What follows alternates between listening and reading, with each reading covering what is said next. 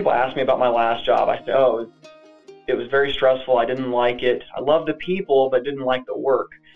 There was so much value, so much that I learned about myself that I have now tailored and brought in to what I'm doing now. And I'm very thankful for that. Working with people through certain situations and really being able to meet them eye level and empathize with them it makes all the difference in the world because sometimes you don't really understand what somebody's going through until you've been through it yourself. And once you are able to um, recognize that, it it really helps in the progression of you know de-escalating de-escalating a situation or just coming to terms with uh, the reality of a situation and how to navigate through you know from that point. That is Jeremy Ballew, and this is the Well Mind Podcast. I'm your host, Dr. Ben Coles. I got another question for you today. How healthy are you at work? Take a moment and reflect on how you are handling some of the stressors of your particular workplace. How is conflict handled? How about the coworker that just gets under your skin? How are you doing with that? What do you do when you're faced with a crucial conversation with your boss? It's estimated that the average American spends about 90,000 hours at work across their lifespan. Who we are and how we are at work has a huge impact on our overall health and wellness. Our guest today, Jeremy, works in the field of EAP, which stands for Employee Assistance Program. He works as a consultant and trainer, helping businesses with leadership development, conflict resolution, performance management, and generally creating a healthy culture within the workplace.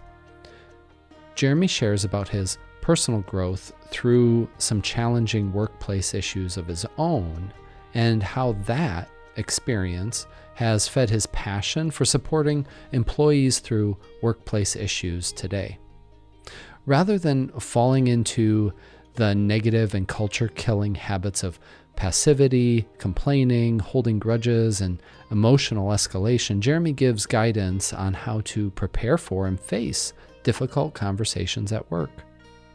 He shares more practical wisdoms like the four A's of stress management in the workplace, and he walks through everything that he and his team can do to help serve employers and employees through the EAP.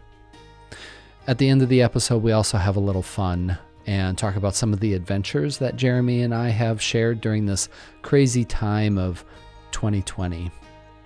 All right, here it is, episode 8 of the Well Mind podcast Workplace Wellness with Jeremy Ballew.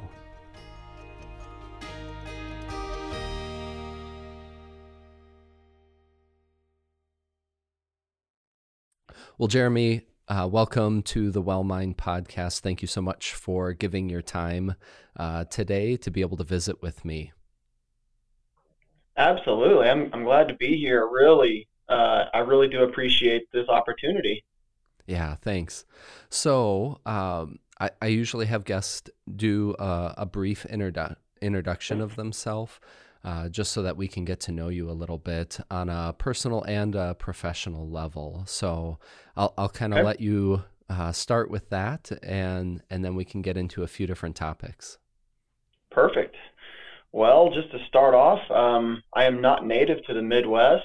Um, I'm actually from Texas, uh, born and raised there. My wife has family up uh, Northwest Iowa. She went to University of Sioux Falls, and so back in 2018, we were, were looking for a change, and um, I stumbled across a job that um, was great with uh, you know serving others and and being able to communicate with others and working with people face to face, and that's a passion of mine.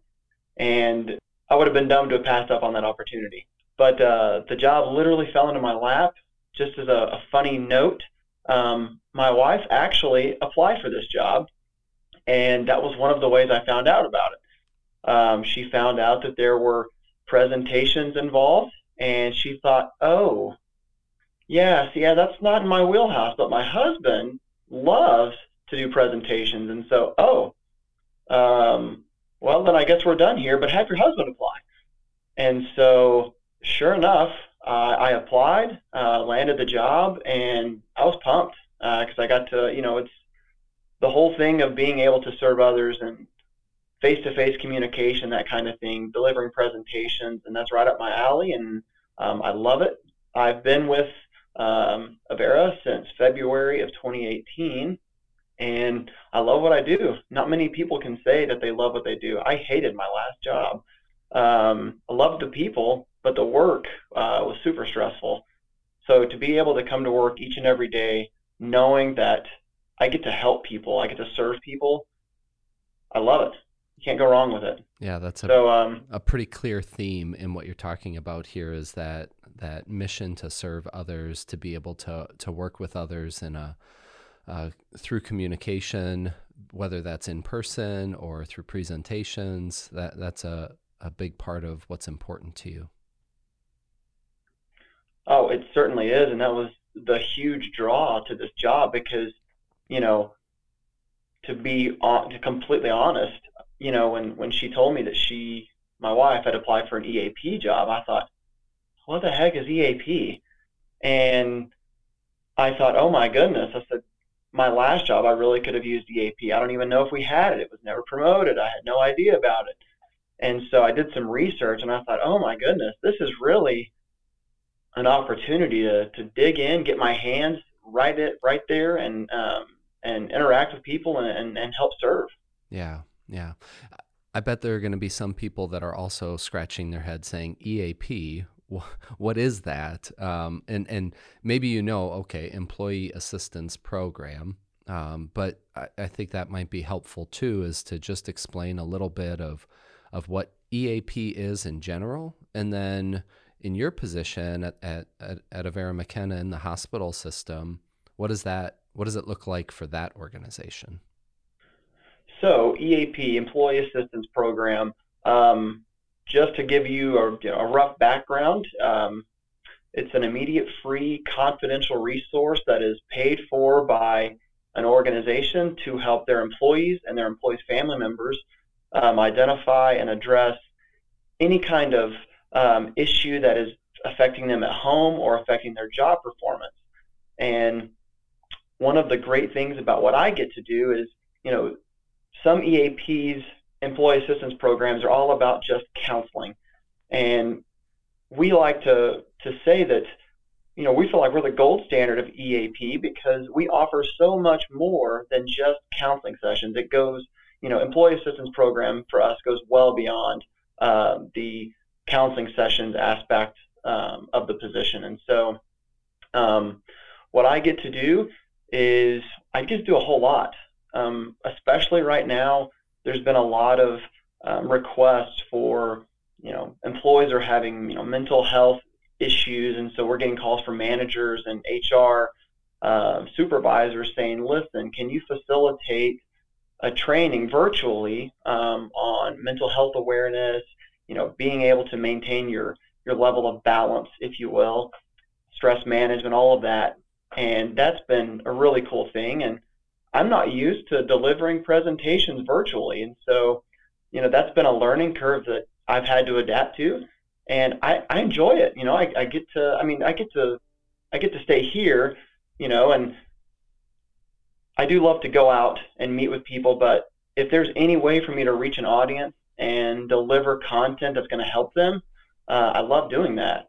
So that's just one area uh, that I get to, to do. Um, you know, if there's a need for employee assistance program, I can reach out to an organization, have a uh, some kind of a consultation with them, let them know about the program, the services that we offer, and um, typically would send a proposal. So I, you know, again, um, dealing with employees, giving presentations, also dealing with the management side, and you know, going out giving presentations or doing virtual presentations.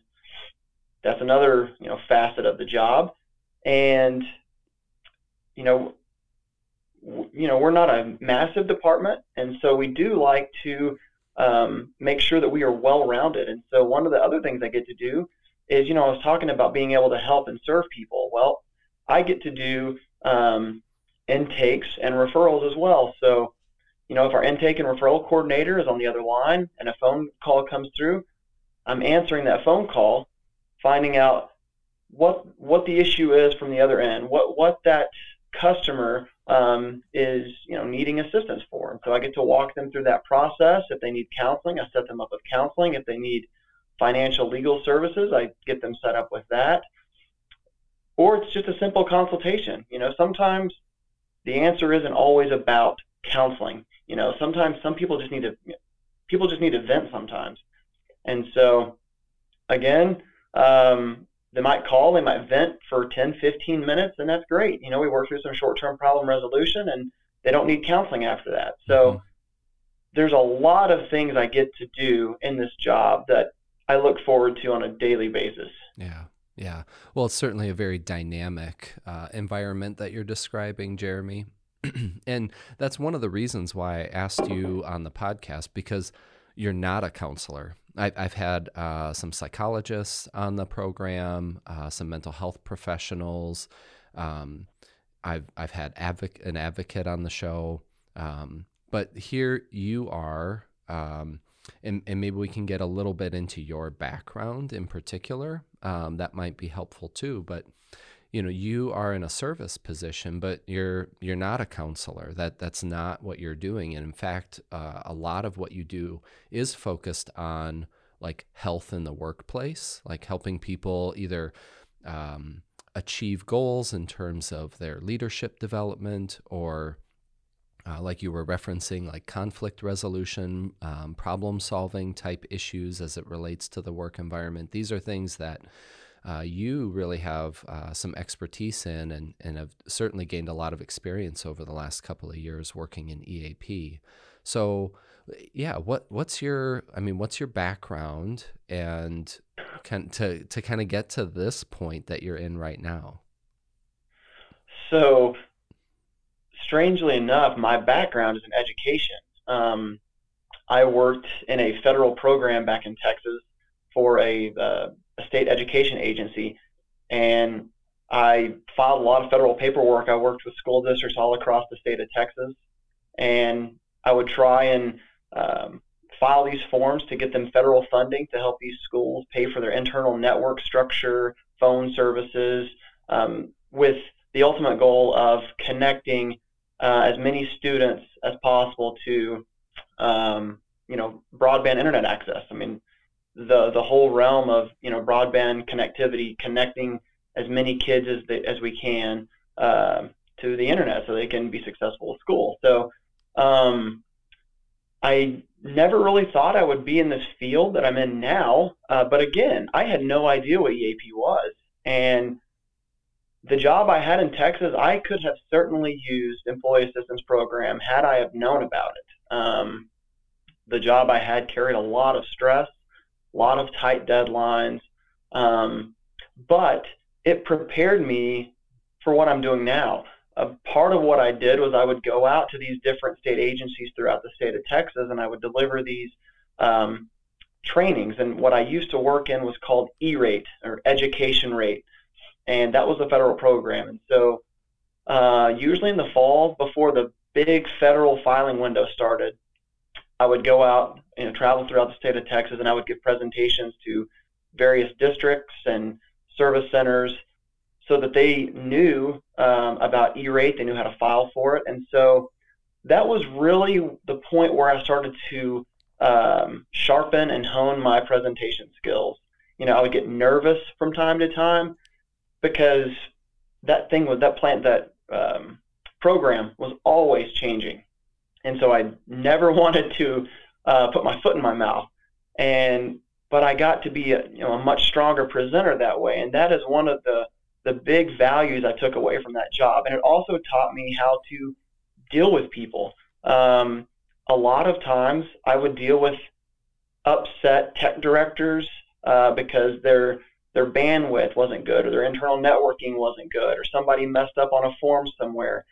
And so I would have to you know, de-escalate that situation. And so I learned a lot about myself because, you know, I'm a sports fan, and so I can get pretty angry about sports and things like that. And so working with these tech directors and seeing that everyday stressors that they have to deal with, I learned so many different techniques on how to de-escalate a situation and just breathe.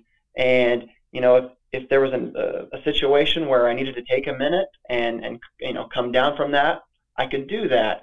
I could say, you know what, this is a, a frustrating situation, but you know, let's let's take this off to the side for a little bit. Let me get some more information, and let's have a call in a couple of hours, and you know, we'll talk about you know the issue or something like that. So, a lot of that prepared me for what I'm doing now, and so, you know, I when I people ask me about my last job, I say, oh, it was, it was very stressful. I didn't like it. I loved the people, but didn't like the work.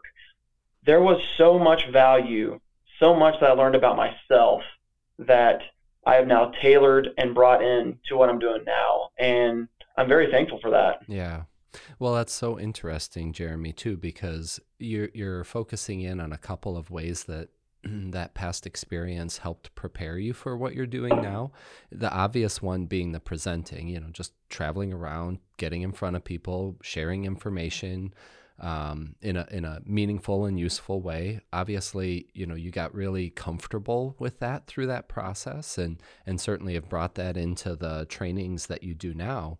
Um, but the other part that I'm hearing is that you had this very boots on the ground, real world like interaction with uh, a lot of different people and kind of seeing how different people handle stress, how interpersonal relationships can either support problem solving or when there's a lot mm-hmm. of conflict in that interpersonal relationship really be a barrier to being able to have any resolution or forward progress and and that's such a huge part i think of what you're doing now is really helping folks navigate those situations. And and you get it you know when when you can see probably some a look on somebody's face or kind of hear their words or their tone of voice and part of that resonates with you and you're like yeah i've, I've i know that. I, i've heard that or i've felt that um, which really sets you up to be able to offer a level of empathy and compassion to people through that process that i think is pretty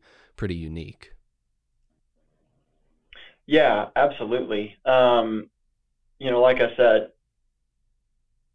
growing up um, you know, I I will be honest that I've had, you know, I have I have a temper, you know, and but working with people through certain situations and really being able to meet them eye level and empathize with them it makes all the difference in the world because sometimes you don't really understand what somebody's going through until you've been through it yourself and once you are able to um, recognize that it it really helps in the progression of you know de-escalate de-escalating a situation or just coming to terms with uh, the reality of a situation and how to navigate through you know from that point. So again, lots of valuable lessons that I've mm-hmm. learned, and I continue uh, to try and, and practice because nobody's perfect. There's always room for improvement, and I mean it's it's something as simple as if I'm going to give a presentation that I've given a hundred times, you can bet that the week leading up to that presentation, I am going through that presentation again. I'm revising slides, I'm revising notes and content because I want to make sure that it resonates with the person or the, the group of people that I'm going to be um, facilitating for. So th- there's there's always there's always a learning curve because you know got to be adaptable. For sure.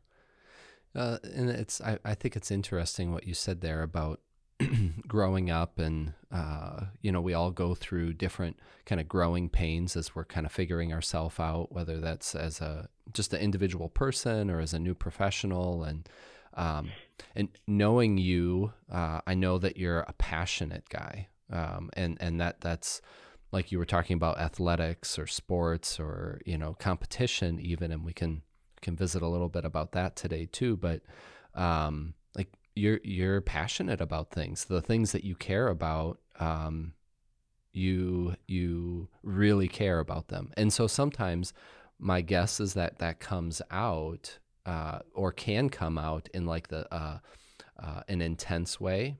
Where you would refer to it maybe as temper or anger or something like that. Um, so uh, how does how has that served you? First of all, because there's got to be some usefulness to to having this passion and drive for things. Um, but then, how have you had to learn to to um, kind of calm that, or or use it more strategically than than uh, kind of as a, a, hammer for everything? Well, I think um, just simply, um, you know, recognizing it first, and but when I am passionate, and I, you know, I have a, a passion for what I do. You know, sometimes it is misconstrued. Oh man, that that guy, you know, he got he got frustrated. Well, if I'm passionate about something, um, I want to press on it. I want to press forward because I want to help whoever I'm trying to help with whatever it is. And so being able just to, to sit back, recognize the kind of situation it is, you know, that, that helps me to figure out how I'm going to handle it. And of course, you never want to get, you know, heated and you never want to let that frustration show. I mean, I could be having an extremely stressful day but if I get a rollover phone call, I mean, if I'm really angry, it's, hi, my name is Jeremy. Thanks for calling Avera EAP. You know, so that is something, and I don't know, it's been a progression thing. I'm able to, to flip it on, you know, like a light switch. If, if I get frustrated, I take a deep breath. If, if my phone rings and I'm stressed out, you know, that everybody says, oh, deep breathing doesn't work, or oh, counting to five or whatever doesn't work. It works for me um, because I have to understand the gravity of my position. I'm a professional, and professionals, especially in healthcare, um, we don't need to let our frustration and our anger show with somebody on the other line that is calling for a specific need, calling for assistance to get help with something. And so just being able to, I mean, I kid you not, I'll, I'll put my head down I'll take a deep breath and then I'll answer the phone. And you would have thought that, you know, nothing was wrong. Nothing was bothering me that day. I wasn't stressed about anything. And so that is something, you know, I don't normally like to brag about myself or pat myself on the back, but I feel like I've come a long way in that. Um, when I managed folks in my old department down in Texas, they knew when I was stressed. They would walk into my office and say, okay, I can tell you're stressed. I'm going to come back and that that was hard for me to hear because I always want to always wanted to have an open door policy. I always wanted my employees to know they could come talk to me at any point. Well, it was time for some some self check, and I was not doing very well in that. And so, what I was able to do was just tell myself, listen, you can't operate, you know, with this mindset, or you can't let your anger or your frustration show. And so in that moment, if I get frustrated, I take a deep breath, I put my head down, and then I let it go. And that's something that I've been able to, like I said, I've really been, able to, to pride myself on, and I pat myself on the back for because in my old days, I probably just would have blown up and uh, become a hothead about something. But again, I'm able to to de-escalate just by taking a few deep breaths and understanding um, the gravity of any kind of certain situation. Yeah. Well, and, and another thing that I appreciate about what you're saying here too is that um, when we get angry and frustrated about things, we're usually turned inward. You know, we're we're we're stewing on something, and maybe it's something somebody else said, but now it's become internal. And when you are taking that deep breath and taking a pause before re-engaging externally with somebody you're shifting your focus. I mean i can i can i can hear that in, in what you're saying like this isn't about me. This is about this person calling or this person that i'm talking to right now. And that that pivot that shift in focus away from ourself and towards serving somebody else is an incredibly powerful process.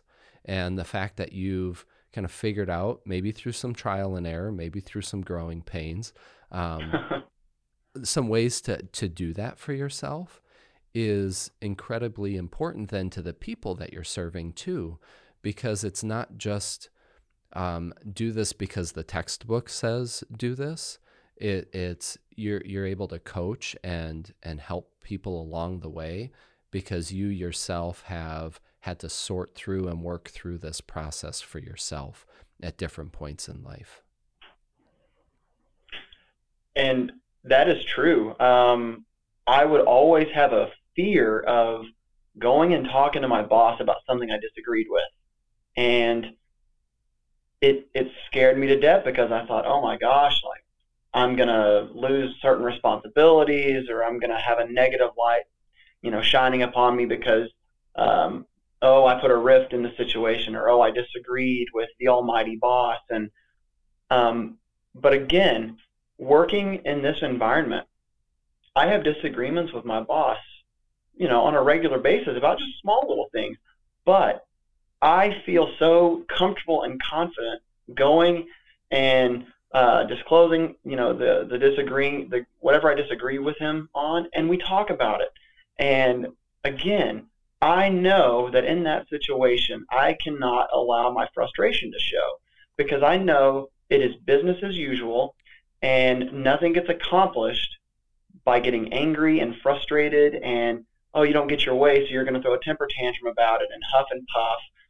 And so being able to deal with just my manager and being able to state that I disagree with something so candidly has really helped me navigate when dealing with, you know, other supervisors or other managers on the outside of Avera. And so again, I, I, I can't speak enough about the the personal growth that I've gone through and that I've been able to use um, since I've gotten to Avera. Yeah. Yeah, let's let's dive into that a little bit because I know this is an area that you spend a lot of time uh, working on with folks. Is this interaction between uh, employees and their supervisor or manager? and you've just kind of referenced like for yourself personally like this process that you've developed in being able to have honest and clear communication with your supervisor or your boss um, even in situations in which there are differing viewpoints or differing perspectives. Um, so, what are some things that you would, you know, maybe maybe coach or kind of encourage people to be thinking about, or kind of doing some self evaluation about before before going to their boss and talking about something that's important, but maybe maybe there could be some conflict there. Well, one of the um, one of the trainings that I, I did a lot of um, in the past here was about dealing with difficult people or dealing with a difficult boss. And um, one, there are so many different applicable lessons you can learn from something like that because everybody works and manages in a different way. And, you know, there is not one person that works the same as you, manages the same as you, or anybody else. And so, being able to pinpoint what type of personality that you're dealing with allows you to approach that situation um, differently or um, you know whether it's being keen on the um, emotional intelligence level um, it just it makes things easier. And when i get a phone call and somebody is complaining about you know maybe it's maybe it's a boss because you know eap it's it's confidential. So if somebody is calling and they are stressed out because they're having a stressful work situation with their boss, I'm not going to cut them off. I'm not going to say, "Oh, well, you're wrong," because the whole point is short-term problem resolution. And so the only way to find out and really dig in as to what is the the root of this is to allow this person to explain the situation, um, let me know what they've done, what's been done prior, something like that, and we work on an action plan.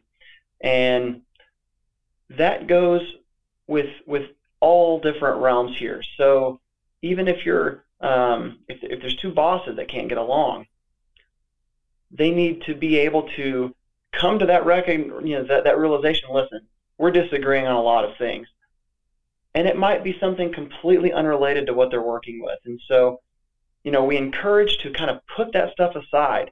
Um, th- there's a lot of um, grudges held in the Midwest, and um, I, I've seen that with my own two eyes.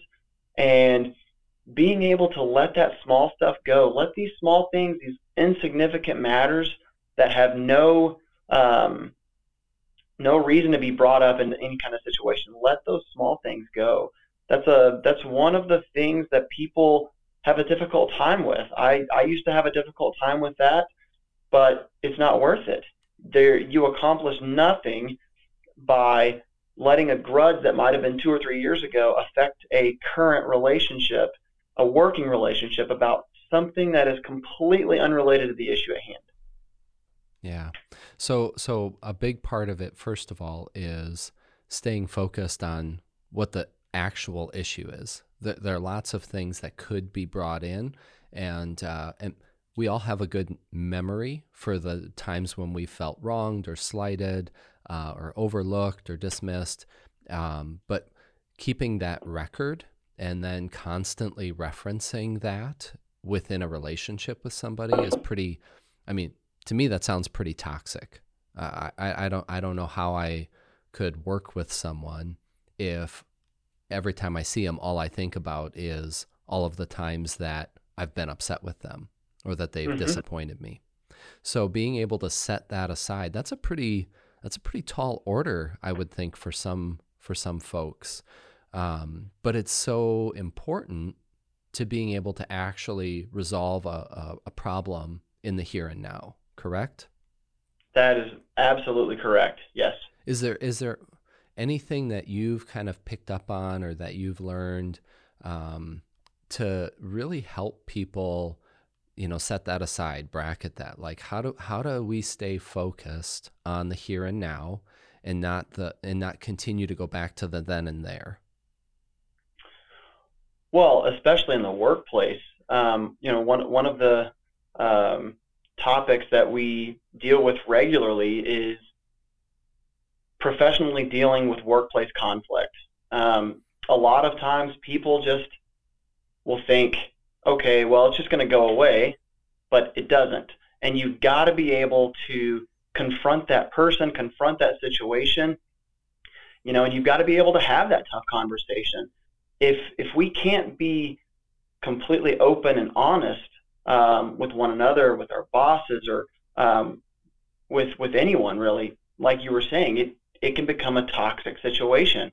And so, being able to work through those tough conversations um, it's key. And you've got to make sure, you know, some sometimes when people's like they're okay, I'm going to go deal with this now. One of the things they got to make sure to re- to remember: Do you have all the information at hand? Do you all do you have all the facts? Because if you're going to have this difficult conversation, um, if you're going to confront this con this conflict, do you have the facts? Do, do you know how you're going to address them? And have you um, kind of role played in your mind. Well, what if this person reacts this way? How am I going to respond? Because again, you might practice something, you might practice a conversation, but you don't practice how you're going to respond to the other person's response. And so if you're not looking at it from all different levels, you could be completely taken aback by a response and you might get angry, you might get frustrated. And if that happens, um, if you don't know how to manage that moment and de-escalate that situation, it's going to get worse and worse. And so, I the, the key thing for me is just being intentional on making sure you understand the situation fully, and you know you practice in your mind the different types of responses you might get because you got to be you got to be ready because those conversations aren't easy they never are it's not like turning on a light switch, you know, doing something so routine. You have to practice it and you have to prepare for it. Mm-hmm. Yeah. So part of it is making sure that that long list of grievances isn't building up. and that really happens when we're when we're avoidant and mm. um, maybe that comes out then and being passive in a situation um, thinking that we're I'm just going to let this go or I'm not going to address this, but really in actuality we're holding on to it and and mm-hmm. then we're we're using that as kind of fuel for this frustration and animosity that we're building. Uh, so so step one is we we can't avoid that when a situation comes up, um, big or small. It's important to have a conversation about it, right? So don't so don't mm-hmm. avoid. Then kind of position yourself uh, in a in a better headspace. You don't have to uh, go immediately in that moment and try and address it, but take some time, breathe, kind of think through what you want to say, um, but then kind of the next step that you were talking about is is taking perspective like seeing it okay this is what i'm experiencing. This is what how how it is for me. Um, what might this other person be thinking about? What might they what might their perspective be on it? Um, and and kind of again stepping out of what's going on inside of us and trying to have some understanding or even empathy really for for mm-hmm. what that other person whether that's a boss or or a colleague that's a pretty important uh, part of what you're talking about and then this last piece that I want to talk a little bit more about is is rehearsal. That that's a word that I would use. I don't know if you would use that, but where we kind of play through the situation in our mind and say, how, how do I want this to go? How do I how do I want to come off? How do I want to be able to respond when you know my colleague or my boss is kind of giving me their information? I've got a I've got a sense that that probably involves a lot of listening and less talking at that point. But um, yeah, t- talk a little bit more about this kind of rehearsal process. What what are you hoping people are able to do or accomplish as they prepare themselves for having this difficult conversation? Well, I mean, the answer is right there. You want to be 100% prepared. Um, because if you go into a what could be a difficult conversation or a difficult situation and you don't have all the answers and you don't and you haven't rehearsed you know again you might hear something that you that, that might be completely out of the blue something that you haven't thought about and it really kind of puts a kink in your armor it kind of um, deflects your whole purpose and you can lose focus of that. And so um, I mean, there was there have been situations where I've had discussions with my boss about a certain process or you know a brand new process, something that we want to implement and we don't know how, and that's again where that rehearsal comes from because you know I feel like I have some pretty good ideas sometimes, and um, but you can't just bring ideas. You've got to be able to bring solutions. And if you're not rehearsing, if you're not thinking through everything, again, all you have are these ideas. You haven't worked through the possible solutions. You haven't worked through uh, the possible responses that you might get. And so, um, again, one of the things that I've learned from my, uh, I guess, my professional career is don't just bring an idea. Don't just bring a suggestion. You know, well, did you did you look at these solutions? Well, what happens if if you know track A goes south. What happens if that doesn't work? Have you thought about that? Oh, well, no, I haven't. Okay, well, that's one of those areas that you you, you know you got to prepare for. Yeah. You've got to be ready for not just a plan A, but a plan B, a plan C. Think about all those different plans that you can have if you think thoroughly through everything and all the possible responses because you can't bring solutions um, if you can't think through them. Yeah. Yeah. And so and like you were saying too, a lot of that is information gathering, right? And and it can't just be located in how I'm feeling in that moment um, or what my reaction is to the situation. And and so often that seems to be the case is that we're operating um, maybe too quickly because we're mm-hmm. we're being compelled by where we're at emotionally. And so being able to have that first step process of like kind of checking in with yourself, breathing, like bringing your emotional intensity level down is going to give you um, freedom to problem solve, freedom to come up with multiple solutions or pathways to addressing an issue or proposing an idea.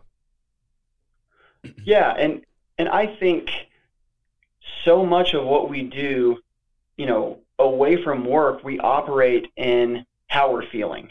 And if we're operating in how we're feeling in a current moment, um, if it's a bad moment, nothing good is going to come out of that. Um, if you talk to me after my Longhorns lose a close game, which the games they've lost this year have been close games, nothing positive is going to come out of that interaction because I'm angry mm-hmm. and I don't want to try to move on to something more positive. And so mm-hmm. um, I think, you know, and I hate, you know, bringing up the whole sports analogy thing again. Um, after some of those moments, I, I understood that my my well-being is so contingent on how my teams play, and it shouldn't be that way.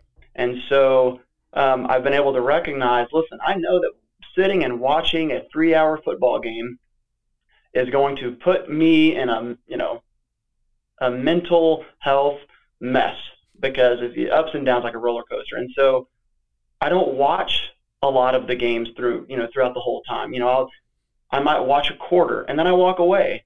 And I had it's the same in the professional uh, in our professional uh, jobs too. If you know um, that something is going to stress you out, if you can avoid it. You know, one of the things that anytime I do a presentation on stress management, I always like to kick it off with the four A's of stress management. Um, and so the last point that I make about that is, you know, avoiding those things um, that you know are going to stress you out. Um, if I've had a stressful day at work, I'm not going to go home and get on social media because social media stresses us out. Let's be honest. I mean, it, regardless of if it's uh, sports, politics, you know, it, it, religion, it doesn't matter.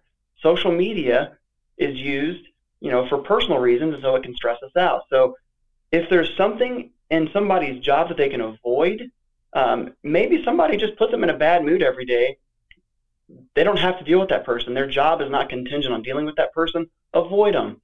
Uh, you know, this is the year of COVID, and so we've got to accept the things that we can't change too. So we have to accept the fact that we're going to go through a lot of changes. We're going to go through a lot of adaptability moments.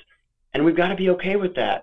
Uh, professionally, personally, this has not been an easy year for anybody. And so we got to understand, we got to be able to accept those things we know we can't change. I mean, it, you know, I looked outside earlier. It, it, it looks like it's January. We know the weather's going to get bad. Be okay with it. Um, it's just, there's always certain things that we can do to alleviate surface level stress before it even gets started. Yeah. Yeah. And I, I it reminds me, I was listening to uh, an episode of Jay Shetty's podcast on purpose. I don't know if that's one that you're familiar with, but um, vaguely, but yeah, yeah. I, am familiar. Yeah, he has this book, Think Like a Monk, um, and actually, when a, a, previous guest had referenced it, and that kind of uh, made me look into it a little bit more. But um, he was talking about uh, 10 minute people in a recent podcast and I was like, what is what is this? Like had he talked about it before? I wasn't getting it. But then he went into explaining it that that we have to think about our dosage in terms of exposure to things. And he was talking about interpersonal relationships at that point, and mm-hmm. that there are some people that when we're around um, are very um, challenging for us to navigate that communication or that interpersonal relationship. And it, maybe it's because they gossip a lot, or maybe it's because they're a complainer, or maybe they're just irritate, irritated about things or negative or whatever. Um, but he, he said, you know, I can I can spend 10 minutes with this person in a day, and that's kind of my limit. And if I spend more time with that person, it starts to affect me and then I mm-hmm. carry mm-hmm. that with me. And whatever it was that they're struggling with, then now all of a sudden I find myself struggling with that. But if I can keep it to 10 minutes, that's manageable for me um, because mm-hmm. then that allows me to, to still be kind, to still practice respect, um, especially in the workplace, like colleagues, like that. to to to only give somebody the cold shoulder, that that's not going to promote um, health and well-being in the workplace either. But thinking about dosage and saying, okay, this is a 10 minute person, um, I, I can do that. And then, oh, I, yeah, I've got a meeting to get to, or I've got to follow up on this phone call, or, or, you know, whatever it is when that 10 minutes is up so that you can transition away from that. So I think that's really valuable um, in what you're talking about here is like being aware of where those stressors are. And mm-hmm. then being intentional and saying okay can i handle this right now? Is this something that i can do right now? Am i in okay, an okay headspace to be able to go on social media and use that in a productive way? Or is this or is this kind of going to feed into some of the negativity that i'm already in? Um, and so that, again, on purpose or being intentional is really important mm-hmm. here and, and checking in with yourself before making some of those choices. Yeah, absolutely. I mean, um, you know, those, those um, self pep talks, you know, it, it sounds ridiculous and people like, you really talk to yourself? Yes, sometimes I do talk to myself and sometimes I'll respond but that's just the part of um, getting right with myself and being able to, um, you know, again, know what I'm heading into, it, and trying to remember, is this pertinent to my job? Is this something that I can do? Is this something that uh, is going to stress me out? If it's going to stress me out, is there a way? You know, I love that that 10 minute the 10 minute people uh, reference that you were making because it's so true. And it doesn't have to be just people. Um, if there's something that you're going to work on, set aside some time and know if I work on something for longer than 10 minutes, I might go down a rabbit hole or I'm going to get stressed out or I'm going to get bogged down. And the last thing we want to be able to, or the last thing that we want to turn into is something like, um, let's say, a, a yes man. Uh, that's a struggle that I used to have where I tried to take on as much as I possibly could. Why? Because I was all about helping people. I wanted to help my boss. I wanted to help my coworkers. And I got to a point where I felt like if I said no to something, oh, well, he must be struggling, so we need to take some things away from him. And so I've got to be able to take on the things that I know I can accomplish and I know that I can accomplish well and try to stay away from those situations that I know if I'm working on them or working with certain people for an extended amount of time, I know that it's going to stress me out. And so, again, it goes back to the whole four A's of stress management. I, I, I know I touched on, you know, a couple of them. Um, yeah, I think, but like, you know, avoiding the stressors, um, mm-hmm and then acceptance sounded like uh-huh. it was one. Things that we can't change things that are because they just are. Uh, fighting against that isn't going to be helpful. So finding a way or a pathway to accept the, those realities mm-hmm. is is important. Yeah what what are the other two? Um, another one is being able to alter things. We know that you know stress we know stress is oftentimes unavoidable but are there things that we can do to alter it? So uh, I live in Sioux Falls, and there is a traffic light every tenth of a mile. Um, people like to drive really slow, and so I get stuck behind slow cars, which means I get stuck in at red lights. And I can be a very impatient driver. I'll be the first to admit that. And so I think, okay, what is a different route I can take? And lo and behold, I only live three miles or so from my office. And you'd be surprised. Sometimes it can take 10 minutes to get here because I'm, I'm hitting all these lights red and I'm stuck in school traffic. Well, I found that if I leave five minutes earlier, I take a slightly longer route, but I do not hit one red light. Um, I don't have to worry about turning against traffic. And I get to work faster. Even though it's a longer distance, I get to work faster. And I go the speed limit. I don't break the speed limit rules. Um, but something simple like just driving to work, that can be a, a big time stressor for a lot of people. And I found a way to alter that. So is there something in your your workspace that you can alter? Um, is there something about your, you know, how you how your workflow is? You know, maybe can you alter? Yeah, again, everybody's different. Um, I, I know that me being able to alter my uh, my lunch breaks. Um, sometimes, if if I feel like I'm stressed and I need some time, and it's um, you know it's lunchtime, usually I like to go at 12:45, 1 o'clock. But sometimes I need to alter that for for my well-being, and um, so sometimes I'll go earlier, sometimes I'll go later. So just being able to alter things and being adaptable on the fly if you can, and then uh, being able to assist somebody. A lot of times when people are stressed, they just need somebody to talk to. And I think it's important to have that colleague or that friend or family member that will just listen. Just being able to lend an ear and being able to assist and listening to something that's really bothering somebody. I mean, because if you talk to people that, oh, I'm stressed out, I have nobody to talk to, how many times we heard that? And so being able to be that listening ear, letting somebody offload some stress might be the only thing they need. You know, again, when I'm talking about having these um, consultations on the phone when people call in, sometimes they don't need a counseling session or sessions. They just need to vent. They need to just talk things out with somebody, and after that, they're good to go. Yeah, yeah. So assistance and uh, and what was the other one? Alter. Alter. Yeah. So we've got avoidance and accept and alter and assist. Awesome. That's awesome. it. That's yeah, good. the four A's. So can we can we transition a little bit here, Jeremy? I, I know you do a lot of work with leaders in particular. Um, and some of you some of the trainings that that you've been doing or presenting that you've been doing have been geared more toward leadership development. Um, mm-hmm. Talk a little bit about some of the work that you've been doing with with leaders through the EAP. Um, so, especially throughout this 2020, we get a lot of management consultations on the phone, and that's a big piece of EAP that not a lot of people, uh, not a lot of um, HR supervisors or managers know about.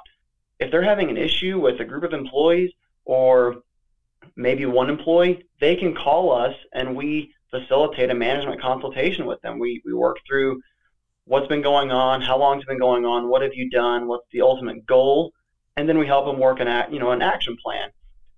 A lot of managers don't realize that we that we do that, and so again, it's being able to serve somebody right off the bat. You know, knowing that there's a problem and you can help them work through it right then and there.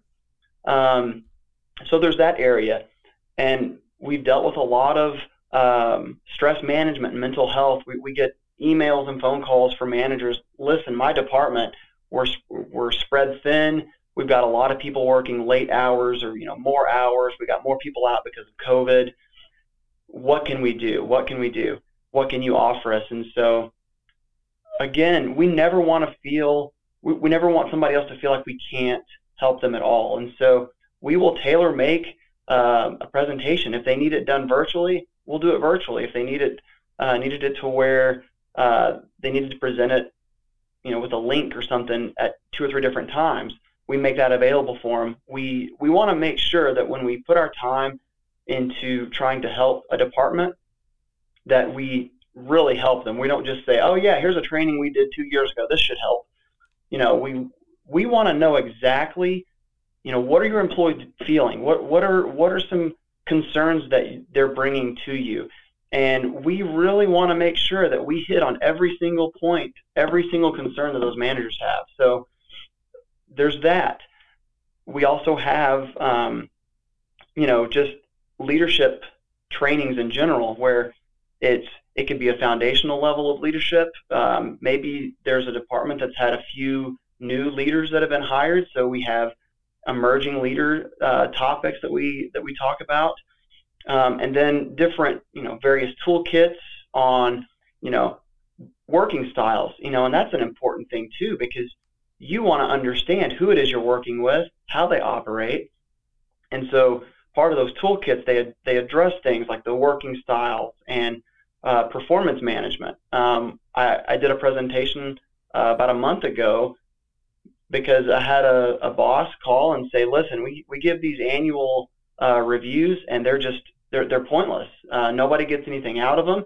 What can you do for us?" And I thought, "Oh, well, that, that you know that stems along you know performance management and again." We have one in place, but I had a nice 30 minute phone call and we went over every single thing, every single concern that they were having about these evaluations. You know, we, we tailor, I tailor made that, delivered it, made sure that it hit on each and every one of those points because in something like a performance review, if it's if it's not important to a manager, how do you expect it to be important to an employee? Um, so you know, working through that kind of things and um, and then self care. Um, a lot of times managers want to have the best available information for their employees, you know, mental health and self-care, how do they take care of themselves? And so we have a lot of consultations on those as well. But um, we help managers regardless of what they're going through because there's managers, that go through a multitude of issues. And so we're always here for them to take their calls regardless of the issue. Yeah. Yeah.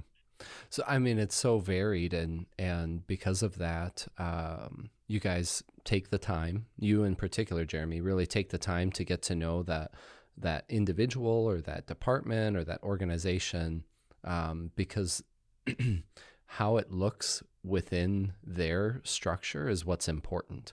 Um, I'm sure mm-hmm. there are some some tools that you guys can implement on a pretty consistent basis, some universal things. Um, but it really is about tailoring it to the specific needs of that of that person, that department, that that organization. Yeah, and we don't stop there. You know, if we have there's if there's a dire need or a dire situation, and we we facilitate a presentation or uh, we do some kind of a CISM, you know, a critical incident stress management debrief. We don't just leave it at that. We always follow up. And we make sure that with every one of the organizations that we deal with, we, we at least do our due diligence and check in with them quarterly. You know, it's, of course, we can't drive out there right now because know, a lot of people, it's, it's COVID season, you know, and, but we still pick up the phone and we call them. We send them an email. Um, we ask them if they need an orientation refresher for their employees. Um, if there's a training need that they might have.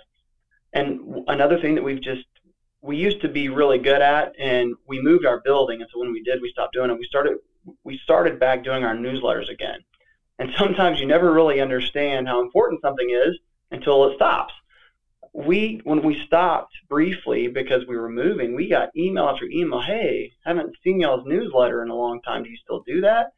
And so we started, you know, revamping those newsletters again. So again, our outreach never stops. It's you know, people think, oh, so so you're a sale, you're trying to sell your product and you're consulting about selling it.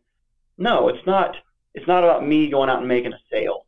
It's finding something that will serve an organization, the employees, the employees' family members, and I follow up with them. I don't want to be, oh, there's Jeremy, the salesman. He just wants to collect, uh, you know, another another check.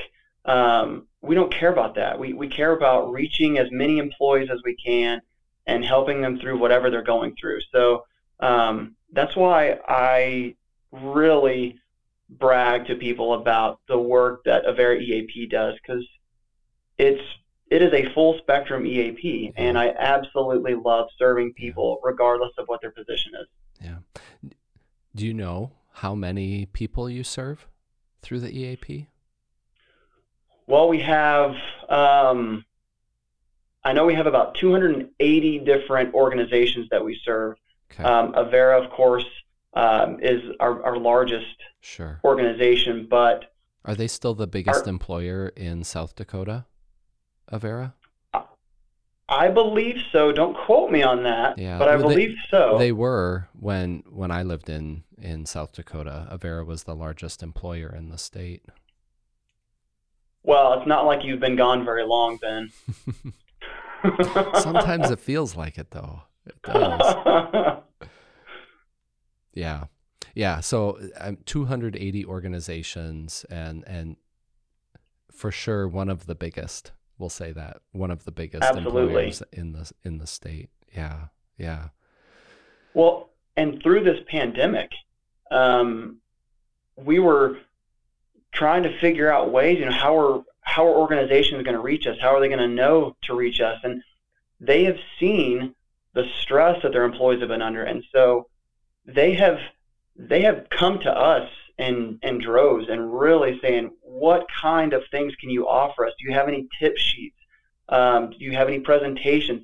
What can you do to help our employees? And Mhm, mhm. you know that's music to our ears because we want to serve people yeah, and especially during a pandemic because there's been so much going on there's so much negativity so we, we want to always make sure that we're that that shining light you know during these dark times yeah, yeah. An awesome resource for sure. Um, so, Jeremy, there's a couple of questions that I always ask people um, as as we are kind of getting to the close of our time together. Um, and and the first one is uh, kind of like what's on the horizon for you. What are some things for you uh, in a professional sense, um, or the the EAP program there um, that you're working on, and and in a personal sense too? What are some things that that you have coming up? well um, one of the things that i want to make sure that i can proudly say about our department is we all want to be certified employee assistance professionals um, or a CEAP And so I've got all my paperwork in and I'm waiting to get that approval um, so that I can take my CEAP, uh, my CEAP exam. And once I take that exam, I will be a certified employee assistance professional myself. And I've got two other colleagues that are doing that as well. Um, my my boss already has that naturally. Another colleague of mine has it, and so being able to say, you know, we, we have an office full of seats is again, it's a pat on the back, and it just speaks to the level of excellence that we expect of ourselves.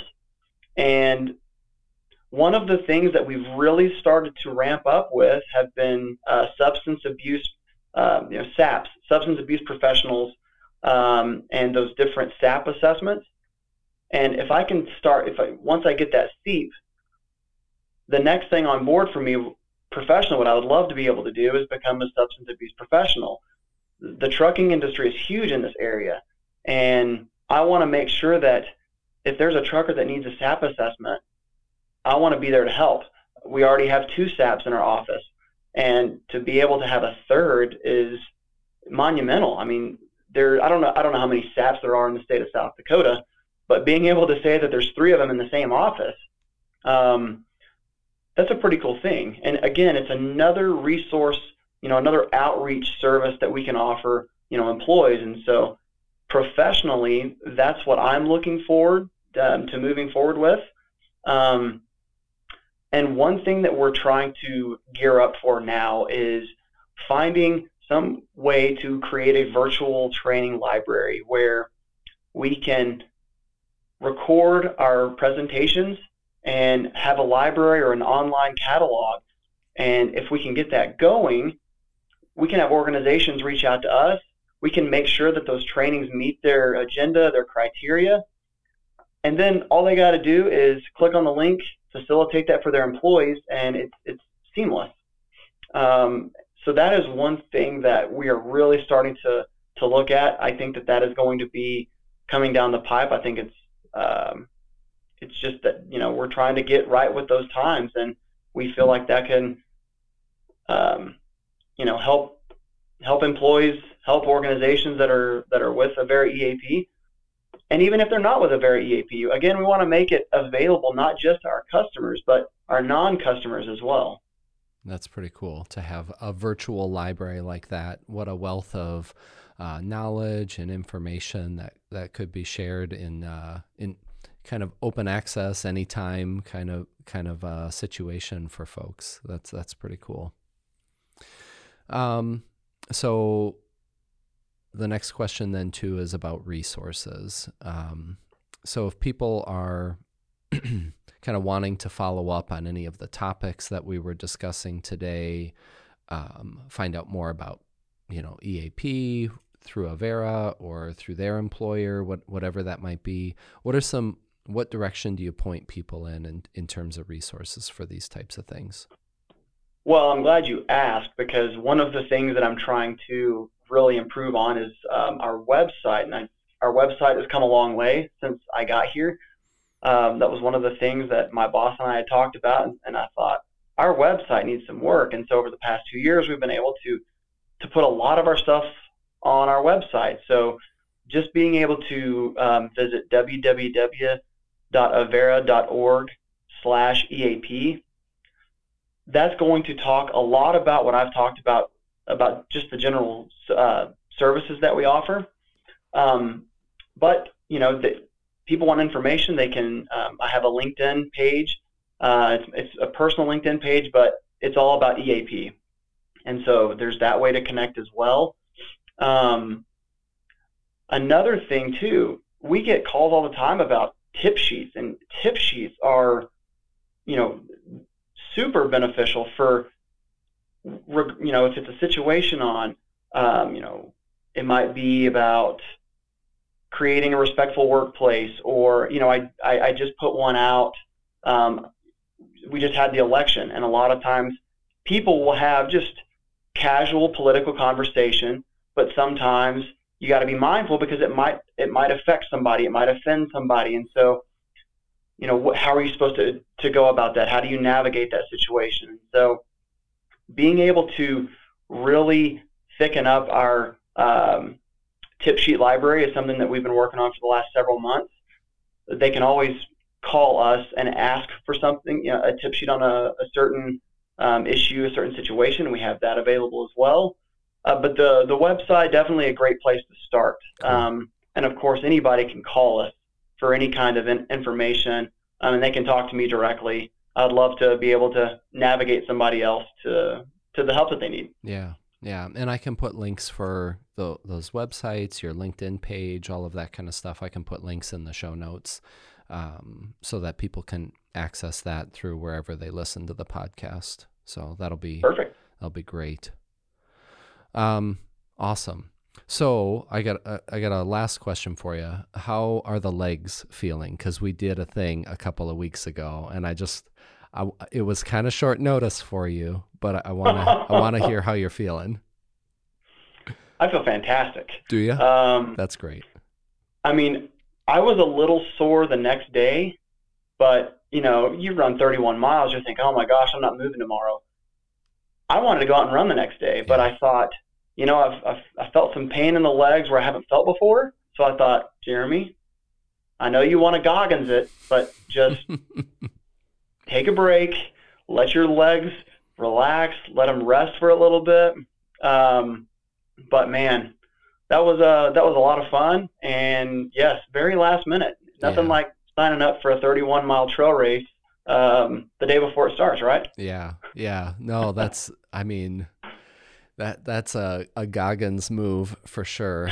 So yeah, Jeremy, you and I share a, a love for David Goggins and and admiration for him and and uh, earlier during COVID, we actually did the Goggins challenge and we did that virtually. That was super cool. Um, for most people, they're probably not going to be aware of what that is, but it, it's uh, four by four by 48, right? So four, four miles every four hours for 48 hours straight. So you end up running, uh, you know, 48 miles during that time. So, so we did that virtually uh, in our own neighborhoods during kind of when everything was locked down and mm-hmm. um, kind of trying to keep our sanity by doing something kind of crazy. And uh, and that's kind of what this this 50k, this 31 mile race was too. It was uh, there are not many in person events happening, um, but you know the Sioux Falls running community. I've spoken about it in previous podcasts. It's just tremendous, and so you know the the job that the race directors did for the Glacier Hills Ultra, I think was fantastic.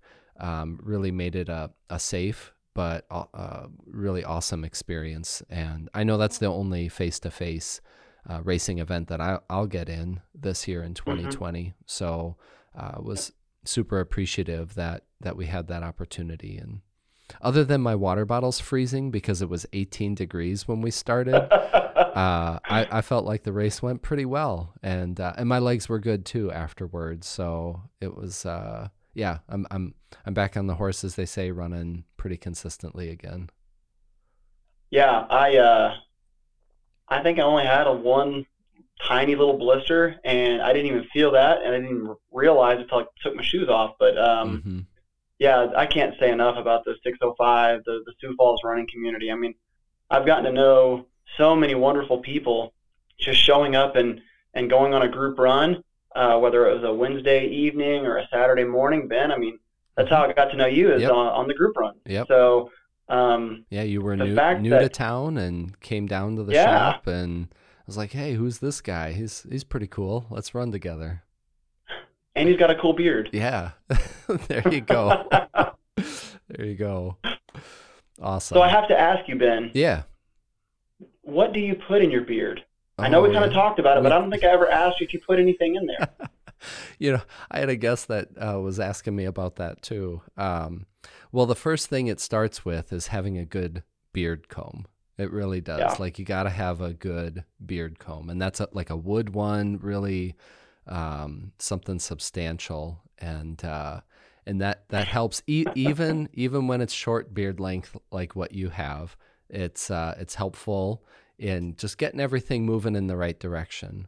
And uh, yeah, so I kind of go back and forth between either uh, uh, like a beard oil, which Mhm. is kind of softens things, um, Yep. or there's kind of a, a, a light paste, and that kind of can hold things in place a little bit better. So you know you don't have hairs kind of mountain man look flying out all over the place, right? Yep. so, That's why I keep mine short. Yeah. it's because it it It- goes out. Oh, it goes. Yeah, yeah. So you you know you got to work with uh, work with what you got, right? But then yeah, some of those some of those products are definitely helpful. So that that was an unexpected question, and uh, and one that I'm sure our audience is just gonna be so so fascinated by is is beard beard grooming. So. Hey, let's uh, let's bring this to a close, Jeremy. I really appreciate uh, your time today and sharing a lot of wisdom and your personal experiences and, and how that really shapes uh, your your passion for serving people and, and serving organizations in a really meaningful way. So, I think a lot of great takeaways for our listeners uh, from today's episode, and uh, yeah, I look forward to a, time when you and I can hit the trails again and and log some miles together, and uh, even even if it's in the snow, I'm I'm I'm good with that. That's just fine with I me. prefer the snow. Do you? Even even How many Texans do you know that say they'd rather run I know your Texas blood lets you. boy, you've you've really uh, hardened then being in the Midwest the last couple of years. That's awesome. well, thank you so much for having me, Ben. I, I appreciate it, and uh, yeah, I, I definitely look forward to um, hitting up some snowy hills with you here in the near future. Cool, cool. All right. Thanks, Jeremy.